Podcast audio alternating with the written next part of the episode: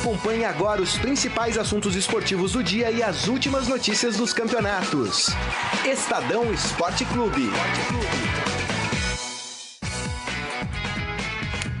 Muito bem, começando mais um Estadão Esporte Clube, hoje sexta-feira, dia 26 de outubro de 2018, e vamos trazer aqui a convocação do Tite, a última convocação do ano para os amistosos contra o Uruguai e a seleção de Camarões. Vamos falar muito sobre a rodada do Campeonato Brasileiro. Vale lembrar, começa hoje e termina amanhã, porque nós teremos no domingo as eleições, né? Aqui em São Paulo, por exemplo, a gente tem eleição para governador e presidente. Em alguns lugares do país, apenas para presidente. Mas por causa desta data importante para a democracia brasileira, não teremos aí a rodada do Campeonato Brasileiro, que começa hoje e vai até amanhã. E também vamos falar sobre um julgamento que está rolando agora, julgamento de Felipão, Alexandre Mattos e Palmeiras, né? Isso por causa daquela confusão que teve ali na Copa do Brasil contra o Cruzeiro, né? E, enfim, eles estão sendo julgados. A gente vai trazer detalhes do que está acontecendo lá. Tá tudo caminhando para que o Felipão seja absolvido. Tá todo mundo falando que a denúncia contra ele é absurda. Estão defendendo uma advertência para o Alexandre Mattos e uma multa para o Palmeiras de R$5 mil, que, convenhamos, hoje com o dinheiro que o Palmeiras tem, R$5 mil é a caixinha, né? Pro cara que fica guardando o carro, né? E aqui ao meu lado, para comentar todos esses assuntos, hoje está ele, Rafael Ramos. Tudo bem, Rafael? Boa tarde, Grisa. Boa tarde, amigos internautas. Prazer estar aqui com vocês. Mais uma sexta-feira. Diferente, né? Por causa das eleições. Estamos, a rodada foi antecipada, a abertura da rodada com 2 jogos hoje à noite. Vai ser um prazer estar aqui durante uma hora, discutindo, informando, debatendo, trazendo informações aí, bastidores, enfim. Vamos lá. É isso aí, muito bem. Vamos começar então falando sobre... lembrando que você tem que interagir aqui com a gente, né? Por favor. Tá lá o nosso Facebook aberto para você, facebook.com/Estadão Esporte, comenta lá, manda a sua opinião, pode dar palpite para a rodada também, enfim, pode também criticar ou elogiar a convocação do Tite, né? Que inclusive é o nosso assunto agora. Nós vamos falar de seleção brasileira e vamos falar da convocação do Tite. Terminou agorinha a coletiva do técnico Tite. Também falar a coisa, hein? Falar mais que a cobra também o Tite, né? Fala muito, Tite, hein? Rapaz, tá louco, hein? O Brasil vai ter ainda 2 amistosos. Vai enfrentar o Uruguai no dia 16 de novembro no estádio do Arsenal, na Inglaterra. E no dia 20, também em Londres, no MK Stadium, ele vai enfrentar a seleção de Camarões. Esse MK Stadium, inclusive, é de um time chamado MK Dons, que é um clube que disputa a 4ª divisão da Inglaterra. Que fase, hein? E aí o Tite convocou os jogadores para esses 2 amistosos, fazendo algo que ele não fez em outras convocações, que é não prejudicando os times que estão aí na fase final de Campeonato Brasileiro, Libertadores e Sul-Americana, né? Tem os times brasileiros na Sul-Americana também. Então nenhum jogador que está envolvido aí em decisões foi convocado. Então vamos à convocação do técnico Tite. Goleiros: Alisson do Liverpool, Brasão do Cruzeiro, aí o Brasão da massa, hein, rapaz? E Ederson do Manchester City. Defensores: Danilo, também do Manchester City, Dedé do Cruzeiro, Fabinho do Liverpool, Felipe Luiz do Atlético de Madrid, Marcelo do Real Madrid, Marquinhos do PSG, Pablo do Bordeaux e Miranda do Atlético de Madrid. Os meias: Alan do Napoli, que é a novidade aí da convocação O Alan é novidade aí da convocação do Tite. Arthur do Barcelona, Casemiro do Real Madrid, Paulinho do Guangzhou Evergrande, Felipe Coutinho do Barcelona e o Wallace do Hannover. O Wallace também é novidade aí na última convocação. Na última ele também foi? Já tinha chamado. Maravilha. Atacantes: Douglas Costa da Juventus, Firmino do Liverpool, Neymar do PSG, Richarlison do Everton, Gabriel Jesus do Manchester City e William do Chelsea. Então, novidade mesmo, o Brasão da massa, né? E o Alan do Napoli, né, Rafael? Vamos lá, algumas considerações sobre essa convocação da seleção brasileira. Apenas ontem à noite a CBF divulgou o segundo adversário do Brasil, né, que é a seleção de Camarões. Até o próprio Edu Gaspar, coordenador de seleções da CBF, admitiu que estava encontrando uma certa dificuldade para definir esse segundo adversário. E o Tite agora enfrenta uma seleção africana. Pela primeira vez desde que ele está no comando da seleção, ele vai enfrentar uma seleção africana, é um desejo dele. Então a CBF conseguiu atender aí com a seleção de Camarões. Na convocação de hoje, o Tite mantém o que vem fazendo desde o término da Copa do Mundo, né, que é convocar um goleiro novato. Já foi o goleiro do Grêmio, o goleiro do Flamengo, e agora o Brasão do Cruzeiro, que já tem uma trajetória nas seleções de base, enfim, então aposta para o futuro, o Tite vem mantendo aí com relação ao goleiro. Na zaga temos o Dedé, único jogador que atua no futebol brasileiro convocado para a seleção brasileira. O Cruzeiro já é campeão da Copa do Brasil, já não tem vaga na Libertadores, não tem pretensões aí no Campeonato Brasileiro, então por isso que é o único jogador convocado que, com justiça, Dedé vem jogando uma bola impressionante, tá assim em um altíssimo nível, merecida a convocação do Dedé. No meio de campo temos o Alan, jogador do Napoli, esse sim é uma novidade. Corria sério risco do Brasil perder jogador para a seleção italiana, porque ele vem de fato causando boa impressão lá na Itália e poderia ser convocado para a seleção italiana, e o Tite resolveu se antecipar, chamou ele já para participar dos dois amistosos.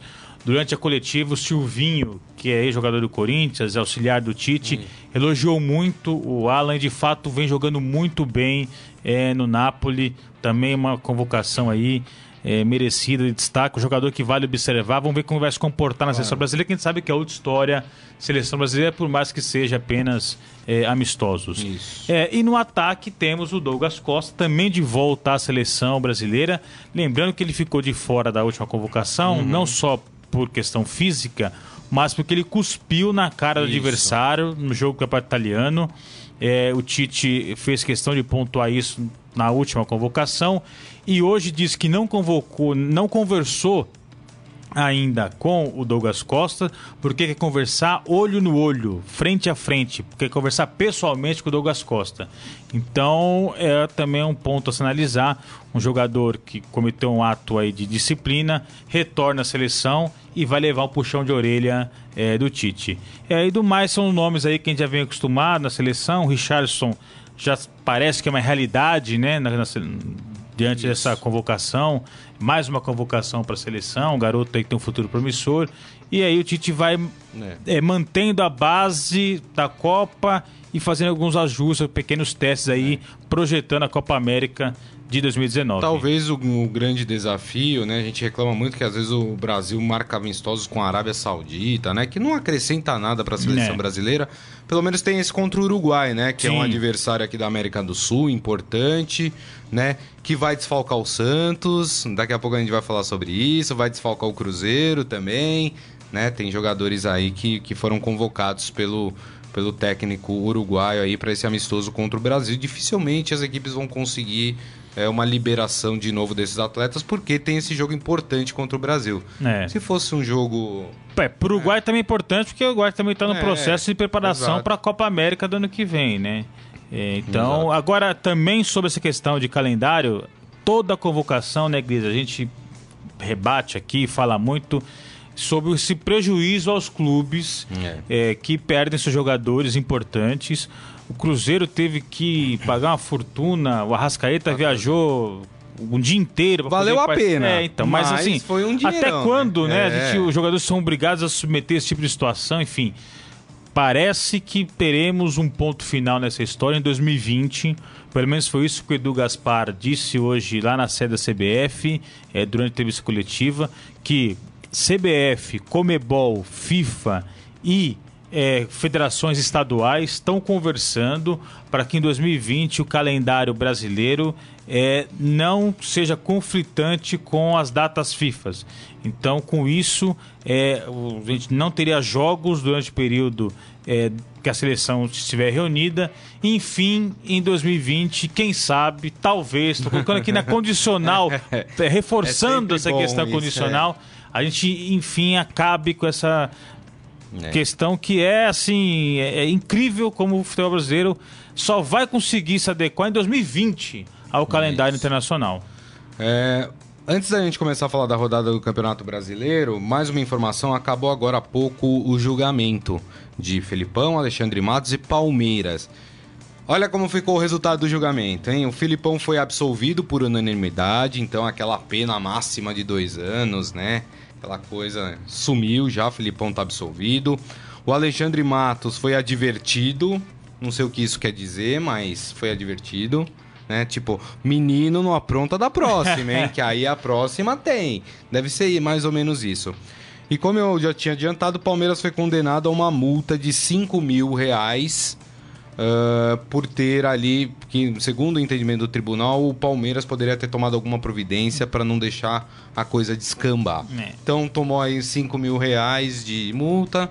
Quer dizer, ficou bom pro Palmeiras, né, no final de tudo. Agora, isso foi referente àquela partida contra o Cruzeiro na Copa do Brasil, contra aquela confusão ali depois do jogo, ali nos túneis, pros vestiários. Isso. Felipão e Alexandre Mattos vão voltar ao banco dos réus no SJD por causa das declarações que deram após a partida contra o Ceará, insinuando que havia um complô, um esquema para beneficiar a equipe do Flamengo. Isso.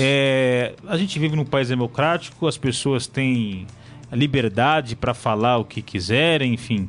Mas o Felipão te conhece muito bem esses artifícios que ele usa de soltar uma frase aqui, outra frase ali, insinuar. Ou o Palmeiras apresenta uma denúncia, uma prova, dizendo claramente que há um esquema, há uma lista para beneficiar, para ajudar um adversário dele, ou vai ficar esse diz que não disse e tal, e aí vai ter que ir lá no tribunal se explicar, não sei se vai ser punido ou não, mas eu acho que talvez precisa ter um pouco mais de coerência no discurso. Olha, investigamos, temos isso, temos aquilo, somos prejudicados por causa disso. Não ficar jogando frases soltas no ar aí, tentando qualquer tipo de insinuação. O Flamengo está brigando pelo campeonato, foi ajudado em algumas partidas, foi prejudicado em outras, assim como o Palmeiras também lidera o campeonato por méritos conquistados dentro de campo. Vou trazer uma lista, porque o site da CBF divulgou erros e acertos contra os clubes. Sim. E aí eu vou trazer essa lista e você vai surpreender muita gente, viu? Muita gente que acha que é super prejudicado no Campeonato Brasileiro. É uma lista interessante. Claro, é uma lista baseada no que a CBF entende como erro dos árbitros, tá? Não é aquilo que a gente acha que é o erro, né? Então, eu vou passar isso. Depois que a gente falar da rodada do campeonato, eu passo essa lista aqui pro Rafael também comentar. Mas vamos começar falando, então, dessa rodada do Campeonato Brasileiro e por quem joga hoje. Vamos falar do São Paulo. Salve o tricolor paulista, amado clube brasileiro. São Paulo que tem uma partida complicada, chatinha hoje. O São Paulo enfrenta às 19h30 no Barradão, o Vitória, né?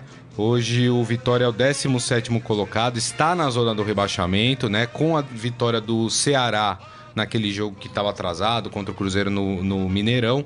O Ceará saiu da zona do rebaixamento e colocou o Vitória. E aí você tem um São Paulo que nesse momento, acho que luta pra ficar no G6, né? Porque o título ficou muito complicado, né, Rafael?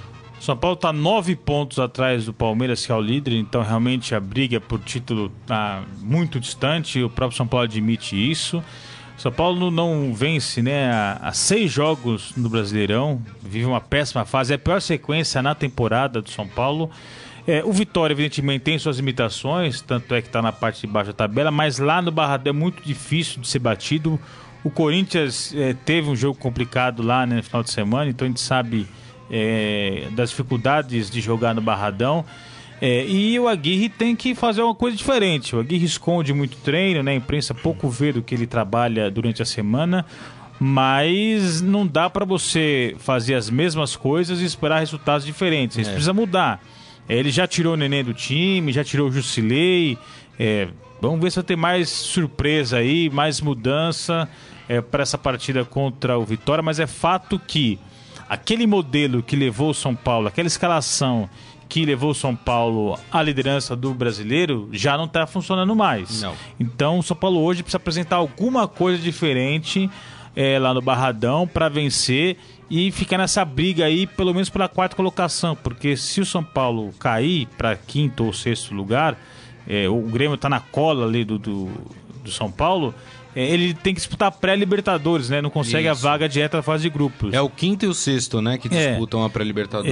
Então, não é só brigar pela Libertadores, também tem a briga pela vaga direta para não correr o risco de uma eliminação precoce aí na pré-Libertadores. O Rafael falou que o Aguirre fecha treino, então é muito difícil saber qual é a equipe que ele vai colocar em campo. A gente vai tentar desenhar o São Paulo, não é o São Paulo que vai para campo. É o que, enfim, é o que se espera, né?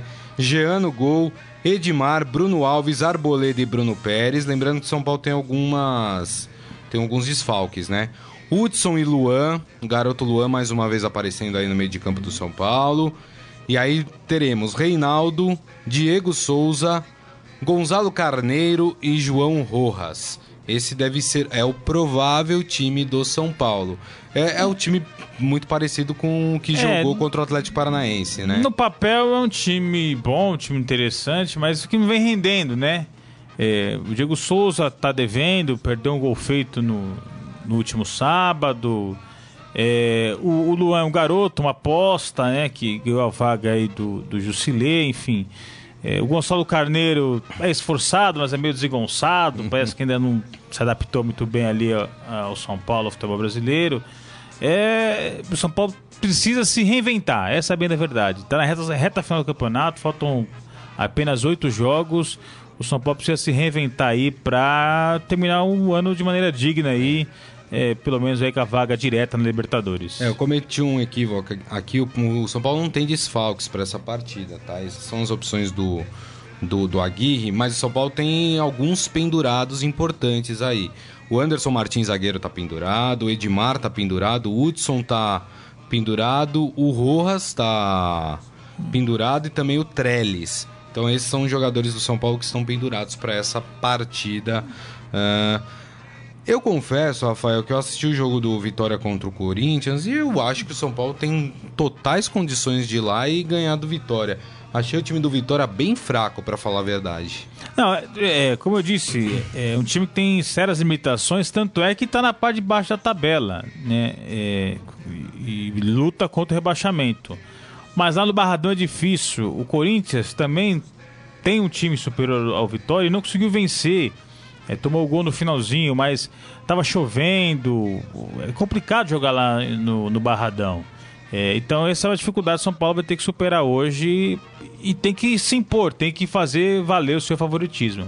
É isso aí. Deixa eu passar aqui no nosso Facebook, mandar um abraço para a galera. Daniel Souza, Tanair Maria... Fátima Brás falando tricolor, Ezequiel Ramos falando que errou o resultado do Grêmio, mas acertou do Palmeiras, tá falando da Libertadores, o Isaías Rodrigues falando em uma eventual vitória do Palmeiras diante do Flamengo, Flamengo e Santos, né? Que no próximo final de semana, não esse, próximo é o clássico com o Santos. O Palmeiras já poderia se considerar campeão? Ao meu ver, sim.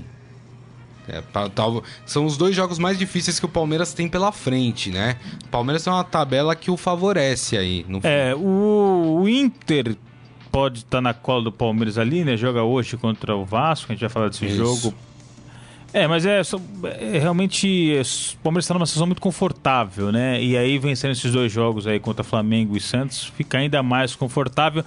Mas vai depender também um pouco da Libertadores, né? O Palmeiras tem o que vai acontecer, né? Tem um jogo decisivo contra o Boca Juniors quarta-feira. Uma eliminação faria com que o time voltasse todas as atenções exclusivamente para o Brasileirão.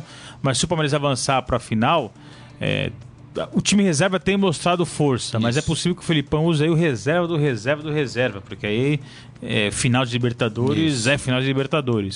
Mas, de fato, são dois jogos aí importantíssimos para essa reta final do ano do Palmeiras. Palma Polese com a gente, Dona Maria Ângela Cassioli também. Seu Hélio Morelli, pai do nosso Robson Morelli aqui, falando: família Morelli de Jundiaí vem do programa. Abraço, abraço para vocês. Quem mais aqui? O Eduardo Benega também aqui, gritando tricolor. Paulo de Oliveira: não podemos esquecer, naquele ano que o Corinthians foi beneficiado pelo esquema das arbitragens. A gente já vai falar de arbitragem, gente. Muita calma nessa hora. Deixa eu passar quais são as outras partidas de hoje, né? Hoje ainda teremos esse Vasco e Inter em São Januário, às 21h30. Jogo também que é de vida ou morte pro Inter, né? Mau resultado pro Inter significa aí talvez um adeus para a disputa do Campeonato Brasileiro, né? E pro Vasco também, que briga na parte de baixo da tabela ali contra o rebaixamento, jogar em casa é fundamental que o Vasco consiga a vitória. Então, são interesses opostos, mas são um jogo importantíssimo. O Inter, né? Muita gente duvidou da força desse time, porque tá vindo aí da Série B do Brasileiro. Talvez alguém possa achar que é exagero o Inter sonhar com o título, mas o time chegou a liderar o campeonato. Então, a partir do momento que você lidera o campeonato, o assunto, né, a motivação do grupo tem que ser o título. E é isso que o Inter está brigando pelo título.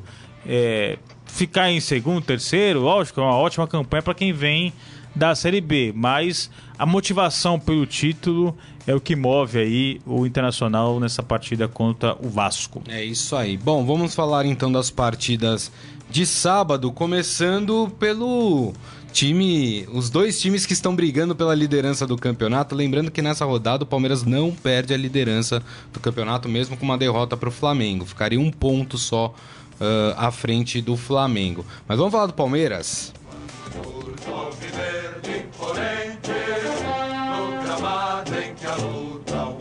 Esse jogo que acontece às 21h no sábado, o jogo é às 7, né? 19h. 19h, exatamente, 19h. Esse jogo é no Maracanã, né? Flamengo e Palmeiras, jogaço para assistir no sábado. O Palmeiras, que o Rafael até falou aqui, que o filho teve um julgamento hoje do Felipão, do Alexandre Mattos, mas vai ter um outro porque o Palmeiras está com muitos desfalques para essa partida, por causa da partida contra o Ceará. Muitos jogadores foram amarelados, teve o Davidson que foi expulso, e com isso o Palmeiras vai ter que se improvisar ali nessa partida importantíssima para o time contra o Flamengo. Vou até passar aqui os desfalques do Palmeiras.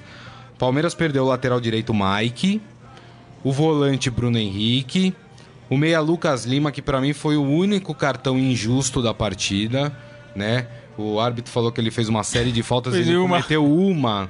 Ele fez uma realmente, falta na partida. Para mim foi o único cartão errado do juiz. E como eu disse, o atacante Davidson, que foi expulso nessa partida, né? E com isso, o Felipão vai ter que improvisar. Olha só como tá complicada a situação do Felipão para armar o time. Na lateral direita, por exemplo, provavelmente ele terá que improvisar algum garoto da base. Isso porque o Jean, que seria o substituto do Mike, reclamou de dores musculares. E o Marcos Rocha se recupera de uma lesão na panturrilha. Então, assim, muito complicada essa posição ali do Palmeiras. Ele também pode deslocar algum lateral esquerdo para o lado direito e manter o Diogo Barbosa no time e promover a entrada de um zagueiro que faria ali às vezes de lateral direito. No meio de campo, o Thiago Santos é o substituto natural do Bruno Henrique. Na vaga do Lucas Lima pode entrar Moisés ou pode entrar até o Guerra, né, que não tem sido muito aproveitado pelo Felipão. Ou até ali ele mexer um pouco no esquema do time e trazer o Dudu mais para trás, né? E fazer essa função do Lucas Lima. No lugar do Davidson, o Felipão conta com o Borja, mas pode escalar também o William. Lembrando que os dois jogaram a partida contra o Boca, provavelmente jogarão a partida contra o Boca no meio. Então o Felipão tem as dúvidas não só pelos desfalques, mas também quem colocar. Desgastar um jogador que já está desgastado e talvez perdê-lo para a partida importante que tem, né, a segunda contra o Boca, Não tá com vida fácil o Felipão, hein? Não, mas é uma dor de cabeça boa, né? Imagina a dor de cabeça do Jair Ventura lá no Corinthians, né? A dor de cabeça do Carpegiani lá no Vitória. É muito pior, né? Tem razão.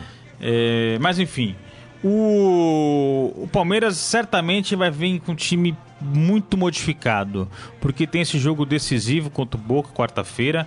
Como você bem disse, mesmo se perder, ainda mantém a liderança do campeonato, porque tem 4 pontos de vantagem. Então, independentemente dos resultados do fim de semana, o Palmeiras mantém a liderança do Brasileirão. E o Felipão tem reclamado muito da questão física, né? O Palmeiras, nos últimos 3 meses, nas contas do Felipão ali que ele apresentou, jogou 9 partidas por mês. Então é uma sequência dura, praticamente sem descanso, essa sequência de quarta e domingo, porque o Palmeiras chegou, né, em fases aí avançadas da Libertadores, da Copa do Brasil, tem o Brasileirão, enfim. É o preço que se paga por ter um elenco forte, por estar brigando aí por vários títulos, enfim. E também vamos lembrar que o Palmeiras tem peças. Time titular e time reserva do Palmeiras são muito equivalentes ali. Tanto é que ele conseguiu aí se desdobrar em 3 competições, né? Foi eliminado da Copa do Brasil, mas se desdobrou em 3 competições e tá forte na briga por 2 títulos. É uma dor de cabeça, mas acho que é melhor do que a turma da parte de baixo da tabela. É verdade, tem toda a razão. Daqui a pouco a gente vai palpitar sobre a rodada do Campeonato Brasileiro. Vamos falar de Corinthians?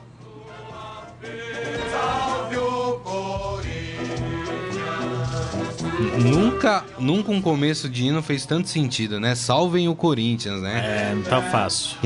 Que tá difícil. O Corinthians que também joga amanhã às 7 da noite na Arena Corinthians contra o Bahia. Olha, esse é um confronto de 6 pontos para o Corinthians. O Bahia está 1 ponto à frente do Corinthians na tabela, só que o Corinthians, com a vitória do Ceará no meio de semana, o Corinthians ficou a 3 da zona do rebaixamento. Claro, tem muita equipe ruim abaixo do Corinthians ainda, viu? Não é desesperador, tudo, mas é 3 pontos da zona do rebaixamento, precisa ficar esperto.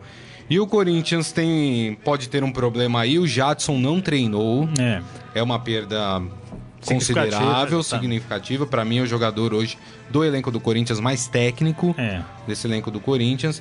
E o Jair Ventura montou um time com a volta do Emerson Sheik, né? Deixa eu ver se tem a provável. Tem a provável escalação do Corinthians, né? O que foi observado nos treinos, né? Então, Cássio no gol, Fagner, Léo Santos e Henrique, Danilo Avelar. Esse o quarteto ali de zaga.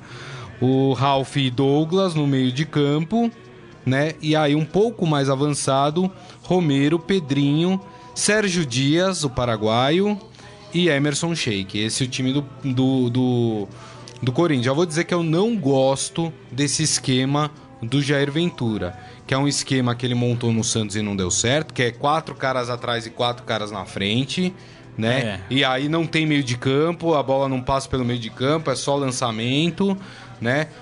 Não tem dado certo no Corinthians, ele tem feito esse esquema e não tem dado certo.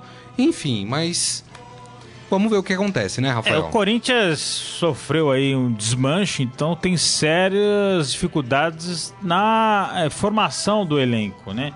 Então, o Corinthians não tem hoje nem o Roger, nem o Cleison, os dois estão suspensos pelo terceiro amarelo. Então, falta um centroavante. O Jonatas não é um cara que convence, que, não, né? Aliás, não tá nem como opção, porque as outras mudanças que foram promovidas ali na parte da frente foram a entrada do Araoz, o chileno, Matheus Vital e Danilo. Então o Jonathan já tá descartado. Então, se o Corinthians sente muito a falta de um centroavante, né? O Roger começou no banco contra o Vitória e tomou o cartão amarelo, não joga. E o Jonathan é um cara que não convence. O Jadson é o cara que pensa o jogo, o cara que organiza o meio campo do Corinthians, que distribui a bola, que faz a transição entre o meio e o ataque. Sem ele, não tem um jogador com as mesmas características ali. Então, por isso que foi o que você disse. Fica um buraco, né? Fica a turma lá de trás na marcação e a turma da frente atacando. Não tem ninguém que organiza esse jogo no meio de campo na ausência do Jadson. Mas mesmo com essas limitações, mesmo com esses desfalques, mesmo com os desmanches feito com a venda de jogadores no meio da temporada, o Corinthians é melhor que o Bahia, o Corinthians joga em casa, vai ter o apoio da sua torcida e precisa vencer esse jogo. Não tem como você pensar em outro resultado na situação que o Corinthians está, precisa vencer de qualquer maneira. Durante um longo período a gente sempre tinha aquela questão que era: o Corinthians está na Copa do Brasil, no Brasileiro, está priorizando a Copa do Brasil, vai mesclar os jogadores, vai poupar atletas, enfim. Agora não tem desculpa, agora é foco total e exclusivo na luta contra o rebaixamento e jogo em casa não tem conversa, tem que vencer, porque se perder, aí o sinal que hoje é amarelo, sinal de alerta, aí vira sinal vermelho de emergência. É isso aí. Então, o Corinthians e o Bahia, que a gente vem falando. O Bahia é uma das equipes que vem com um viés de alta, né? Veio bem, se recuperou no Campeonato Brasileiro, assim como o Ceará. A gente já tinha cantado essa bola. O Ceará já mostrava que iria sair da zona do rebaixamento. E o Bahia vai crescer. O Bahia, inclusive, até sonha com vaga na Libertadores. Está próximo das equipes ali que disputam essa 6ª posição, que pode virar uma 7ª posição, né? Porque nós temos Grêmio e Palmeiras na Libertadores, ainda disputando os dois ali na parte de cima da tabela. E o Bahia que está na Sul-Americana também, né? Esse final de semana, inclusive, meio de semana, jogou contra o Atlético Paranaense, perdeu lá em Salvador. Questionou muito o VAR, né? Umas lambanças ali que a diretoria... E teve umas lambancinhas criticou, mesmo. Mas de fato, é um time que também tem suas limitações, por isso que está ali também numa posição não tão confortável na tabela, mas os últimos resultados têm dado um respiro à equipe. É isso aí. E vamos encerrar falando dos times paulistas, falando do Santos. Agora quem dá bola é o Santos. O Santos é o novo campeão. O Santos que está muito próximo dessa 6ª posição, está apenas 3 pontos do time do Atlético Mineiro, né? E o Santos aí podendo, apesar que o Santos não passa o Atlético Mineiro, né? Porque em saldos de gols o Atlético Mineiro tem 12 e o Santos tem 7. Então dificilmente vai empatar em número de pontos, mas só de encostar, só de empatar em número de pontos, sim, já dá um outro ânimo. O Santos enfrenta o Fluminense na Vila Belmiro às 4:30 da tarde, esse jogo. Fluminense que também jogou pela Sul-Americana no meio de semana, teve um resultado ruim, empatou com o Nacional no Rio de Janeiro, o Nacional do Uruguai, né? Agora vai ter que conseguir o resultado lá no Uruguai. Lembrando que na Sul-Americana tem o gol qualificado, com isso 0x0 é do Nacional, então o Fluminense vai precisar ir pra cima. O Fluminense hoje que é o 9º colocado com 40 pontos, também muito próximo ali do G6. Tem que ver qual é o time do Fluminense que vai entrar, se alguém vai ser poupado, né? Porque, enfim, a gente tá falando, o Fluminense tem esse jogo no meio de semana. Mas é jogo que, por exemplo, pro Santos, é jogo pro Santos ganhar, né? É inegociável, né? Você jogando em casa. Agora o Santos, né, Grisa, engatou uma sequência boa aí, né? Com a chegada do Cuca. Torcedores sonhando alto, falando, tem título... Mas tá difícil essa vaga na Libertadores, hein? Tá pra chegar ali, olha, quando todo mundo pensa que agora vai, aí apesar que teve um bom resultado na segunda-feira, né? Controverso também por causa da arbitragem, muita polêmica, mas o empate contra o Inter, que é um time que briga lá em cima pelo título, realmente um bom resultado. Mas assim, há muito tempo a gente vem falando, o Santos vai embalar, e aí não consegue embalar, tem um resultado bom depois de dar uma tropeçada... mas aí é nessa reta final que precisa mostrar força. E é nesse tipo de jogo, quando você joga em casa contra um time que está ali mais ou menos próximo de você na tabela, que você precisa vencer e não tem nem que pensar em outra coisa que não seja os 3 pontos. É isso aí. O Santos, como a gente disse quando estava falando da seleção brasileira, o Carlos Sanches foi convocado pela seleção uruguaia. Com isso, o Sanches perderá 3 jogos nessa fase final de campeonato. É muito complicado. Vou até passar aqui os jogos que o Carlos Sanches não estaria em campo. Jogos importantes, contra Flamengo, América Mineiro e Botafogo. Seria da 34ª à 36ª rodada. Então, assim, seria uma perda muito grande. O Santos já anunciou que vai pedir a liberação do Carlos Sanches. Eu acho muito difícil, porque, como o Rafael falou, o Uruguai também está se reestruturando. O amistoso é contra o Brasil, não é um amistoso contra qualquer equipe, como era na outra convocação que o Carlos Sanches foi liberado pela seleção uruguaia. E você vai se lembrar, Grisa,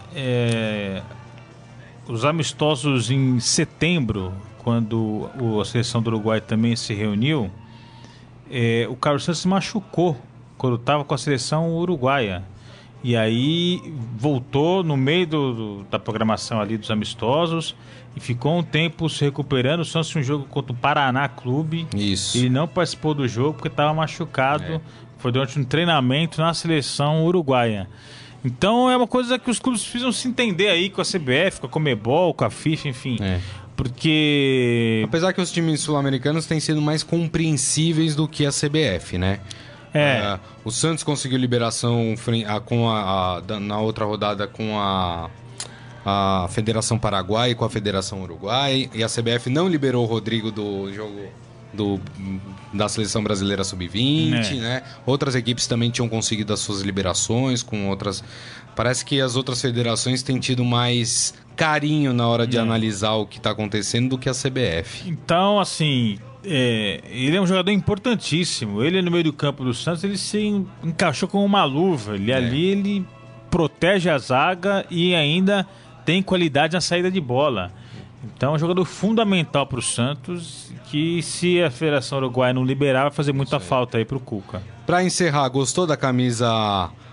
Ouro Velho? Eles falaram que não é uma camisa dourada, é Ouro Velho que o Santos lançou ontem. Uma bonita homenagem, né? O título mundial. E o Santos é meio inovador nas camisas, né?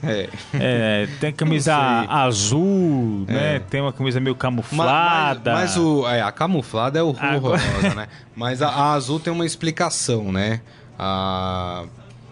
Quando o Santos lançou a primeira camisa azul, eu falei, por que azul? Eu fui buscar na história do Santos, as primeiras cores do Santos, quando foi fundado, era azul, branco e dourado. Essas eram as três cores. Por que mudou para preto e branco? Porque o tecido azul e dourado, na época, imaginem, estou falando em 1913, né?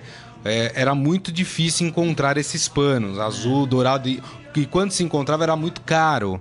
E as camisas rasgavam com facilidade, né? Tudo de pano, né?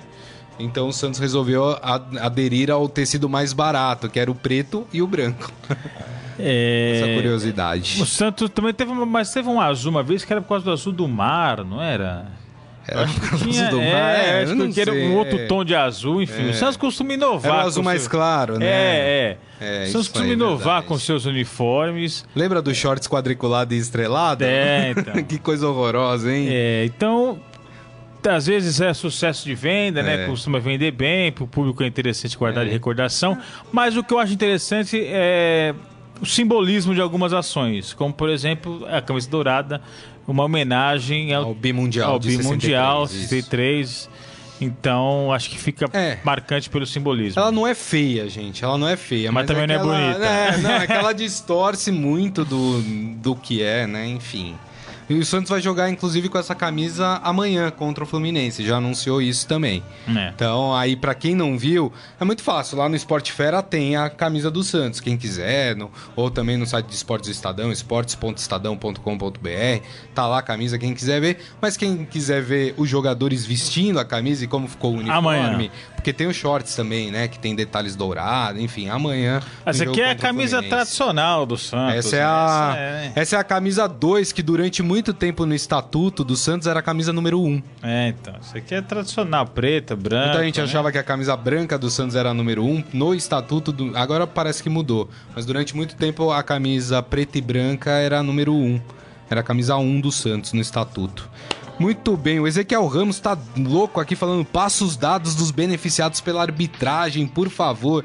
Calma, temos que palpitar ainda da rodada do campeonato, a gente já vai falar. Avisar pro Ezequiel que são os dados das equipes beneficiadas e das prejudicadas. Também, né? Eu vou passar os dois dados das equipes, tá, gente? Bom, vamos começar então pelos jogos de hoje. Vitória e São Paulo, Barradão 7-6. 2-0 São Paulo. 2-0 São Paulo, São Paulo 2-1 pra mim. Carlão. 2x1 pro São Paulo ou pro Vitória? Ah, pro São Paulo. Não, não sei, falar 2x1. É. Até porque 2x1 é Vitória, né? Porque o mando é do Vitória. É. É, bom, hoje também, 9h30 da noite, em São Januário, Vasco Internacional. 1x0 Vasco. 1x0 Vasco. Vai ser 1x1 essa partida. Vamos para os jogos de sábado, começando pelas 4h30, Vila Belmiro, Santos e Fluminense. 2x0 Santos. É, seria o meu placar também. 2x0 Santos. Arena do Grêmio, Grêmio e Sport. Grêmio com Libertadores no meio de semana. 1x1. 1x1?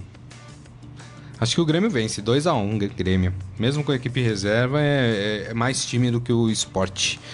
Aí vamos para os jogos das 7 da noite, Arena Condá, Chapecoense e América Mineiro. Fujam desse jogo, hein? 2x2.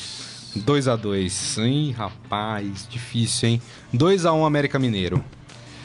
Maracanã, Flamengo e Palmeiras. Esse é o jogo mais difícil de palpitar, hein? Ingressos esgotados, mais de 50 mil pessoas no Maracanã, o Flamengo vai vencer. 3x1. Nossa, 3x1? Porque o Palmeiras tá com foco no Boca Juniors, Libertadores. Eu sou mais Palmeiras, 2x1 pro Palmeiras. Mesmo com o time reserva, pode vir quem... Verdão é campeão esse ano, minha gente. Ninguém tira o título do Palmeiras. Tá confiante, o Grisa. Tô confiante. Arena Corinthians, Corinthians e Bahia. 1x0 pro Corinthians. 1x0 pro Corinthians, 2x1 pro Corinthians. Timão vai sair dessa situação também, tenho fé. Sábado, 9 da noite, Mineirão, Cruzeiro e Paraná. De quanto o Cruzeiro vai ganhar, Rafael? Não, mas o Cruzeiro perdeu pro Ceará. Mas na quarta-feira. O Ceará é muito melhor do que o Paraná, né? O Paraná já tá rebaixado, vai, convenhamos. Eu vou arriscar aqui, Irizar. Ih, rapaz, não. Só porque você provocou. Você tá brincando. Só porque você provocou. 1x0 Paraná. Não, para com isso. 1x0 Paraná, só porque você provocou o Paraná. 3x0 Cruzeiro fácil. Que isso, tá louco. Sábado, 9 da noite, Arena da Baixada, Atlético Paranaense e Botafogo. Jogo interessante. Botafogo vai surpreender. 2x1 Botafogo. Ó, Atlético Paranaense também pensando em Sul-Americana, hein? É. Mas eu acho que dá Atlético Paranaense 1x0. Gol do Pablo. Se jogar o Pablo, né? Pablo, pode ser... bom jogador, hein? Ótimo jogador. Fez um gol contra o Bahia sem ângulo. Ó, pros times que tem dinheiro cruzado pro ano que vem, ó. Pablo é uma ótima contratação. É, mas não sei se joga, né? Pode ser poupado pro jogo da Sul-Americana, né? E a gente vai ter um jogo isolado na segunda-feira no Castelão, Ceará e Atlético Mineiro às 8 da noite. 2x0 Ceará. 2x0 Ceará.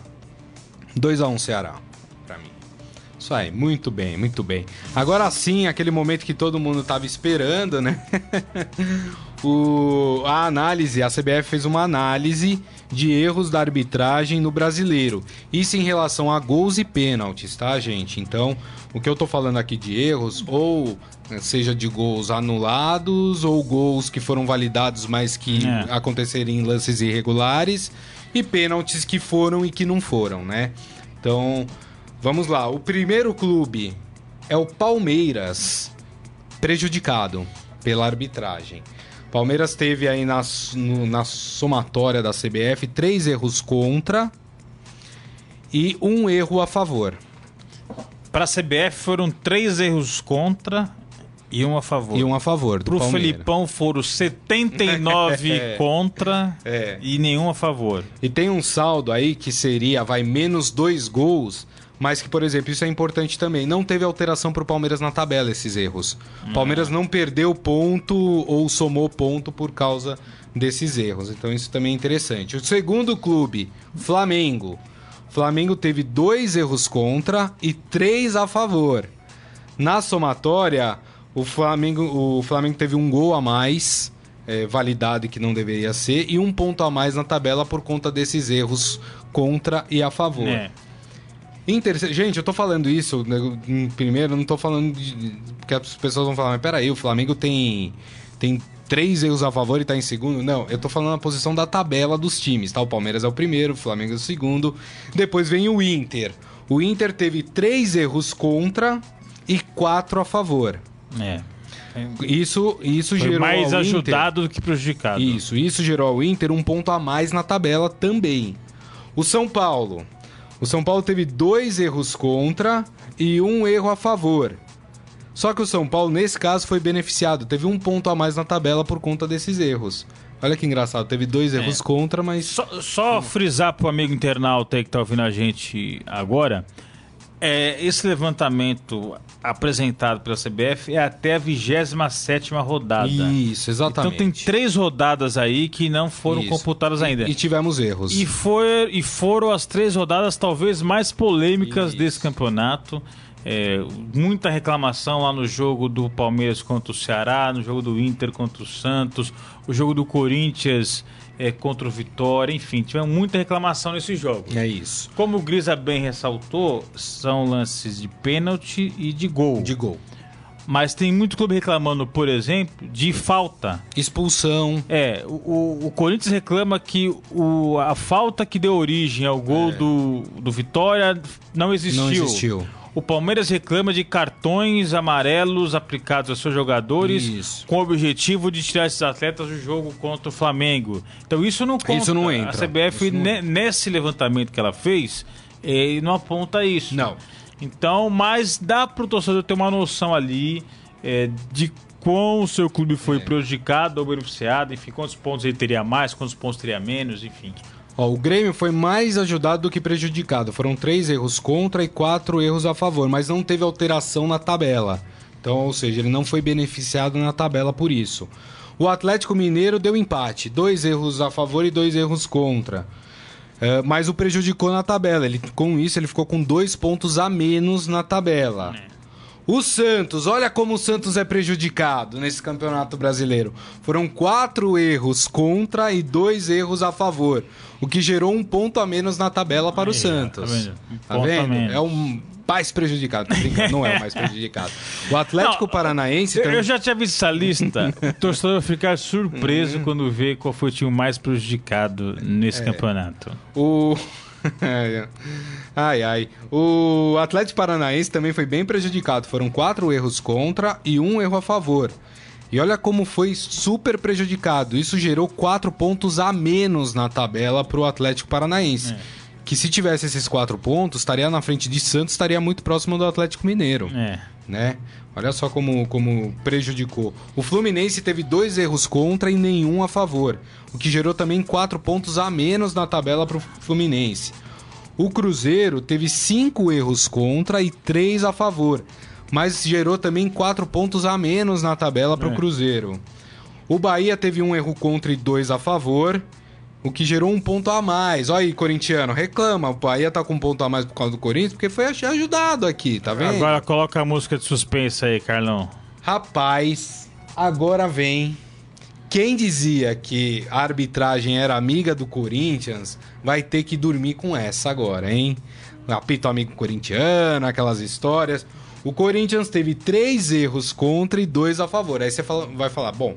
Espera aí, tá ali, o Santos teve 4 contra e 2 a favor, o Santos foi mais prejudicado. Mas quando isso se converte na tabela do campeonato, o Corinthians tem 6 pontos a menos na tabela por causa desses erros do que teria hoje. Ou seja, o Corinthians estaria ali brigando pelo título. G6. O Corinthians estaria ali no G6, rapaz, se tivesse esses 6 pontos. O Corinthians foi o time mais prejudicado ao lado da Chapecoense. Não. A Chape não, foi... 6 pontos a mais. Então. O Corinthians é o time mais prejudicado no Campeonato Brasileiro. Eu não vou ler o restante aqui da tabela, porque aí senão a gente vai ficar o programa inteiro aqui. Mas o Corinthians é o mais prejudicado nesse Campeonato Brasileiro. O time mais ajudado, entre aspas, é a Chapecoense. 6 pontos a mais, tá na zona do rebaixamento. Tem 6 pontos a mais, foram 4 erros a favor e nenhum contra. E aí, é pra calar a boca da imprensa marrom, Rafael? A arbitragem é feita por seres humanos, eles estão passivos a erros. Verdade. Né? O Paulo Calçade, comentarista dos canais ESPN, ex-colunista aqui nosso aqui do Estadão, ele dizia que às vezes a gente tá olhando o jogo como se fosse um videogame, onde você tem um replay de trocentos ângulos diferentes. O árbitro ali... na Libertadores, na Copa do Brasil, tem o VAR, né? É. Mas no Brasileiro não tem árbitro de vídeo. Então, mas cara... tem árbitro que espera a TV, né? Vamos lembrar do jogo contra o Inter, que o árbitro ficou 6 minutos esperando a TV dar o replay assim, e não deu, né? O cara tem só um ângulo ali pra ele ver, não tem replay, não tem nada, é ali na hora, então... erros existem, e eu não vejo, essa lista mostra um pouco ali, que eu não vejo intenção de beneficiar, de prejudicar, de... Erros acontecem para todos os lados, não são erros deliberados para prejudicar ou para beneficiar equipes específicas no Brasileirão. É isso aí, muito bem. Então tem gente até combinando, já falando aqui, a de Armando, o mais prejudicado foi o Corinthians, o Paulo de Oliveira, então o Felipão tem razão de reclamar. Só lembrando que o Palmeiras não teve alteração na tabela por causa dos erros, sejam contra ou a favor, o Palmeiras se manteria os mesmos números de pontos, o mesmo número de pontos que tem hoje na tabela. Então, calma, muita calma nessa. O Corinthians, que eu sempre defendo aqui, todo mundo aqui critica, todo mundo fala mal, eu sou o único defensor do Corinthians na mesa, eu tinha certeza que era o mais prejudicado do Campeonato Brasileiro. E o Eduardo Benega faz aquela carinha meio assim, tipo, será? A CBF que falou, gente, né? Eles fizeram. E o que a gente falou, não contabiliza um monte de erro aí que teve durante o campeonato. É só pênalti e gol. Muito bem, assim a gente vai, então, antes de encerrar o programa, para o nosso Momento Fera. Agora, no Estadão Esporte Clube, Momento Fera. Cara é fera! Rafael Ramos, você gosta do Bob Marley? Sim. Eu tava hoje, olha, coincidência, fazendo café de manhã lá e cantando hoje na cozinha lá. Qual música? Eu não lembro o nome. Também não peço pra eu cantar também, porque vai espantar nossa audiência aqui, Gris. É melhor não. Muito bem. Bob Marley é o grande nome do reggae mundial, né? Enfim, é um cara também que tem uma história de vida também muito, muito legal. Tem alguns documentários. Acho que no Netflix tem um documentário sobre Bob Marley. Muito bacana, quem não conhece, né? Santista, né, Grisa? Santista. Jogou bola com o Pelé. Então. Jogou bola com o Pelé, exatamente. Tem foto dele com a camisa do Santos. Enfim, mas por que eu tô falando do Bob Marley, né? Aqui num programa esportivo. Porque o time Bohemian Futebol Clube, clube da primeira divisão do irlandês, o irlandesão, né? Popular irlandesão, lançou uma camisa em homenagem ao Bob Marley. Né? E aí você vai falar, mas o que tem a ver esse time, a Irlanda, com o Bob Marley? Pois é, o jamaicano teve seu rosto estampado no uniforme, pois o estádio deste time recebeu um show do cantor de reggae na década de 80.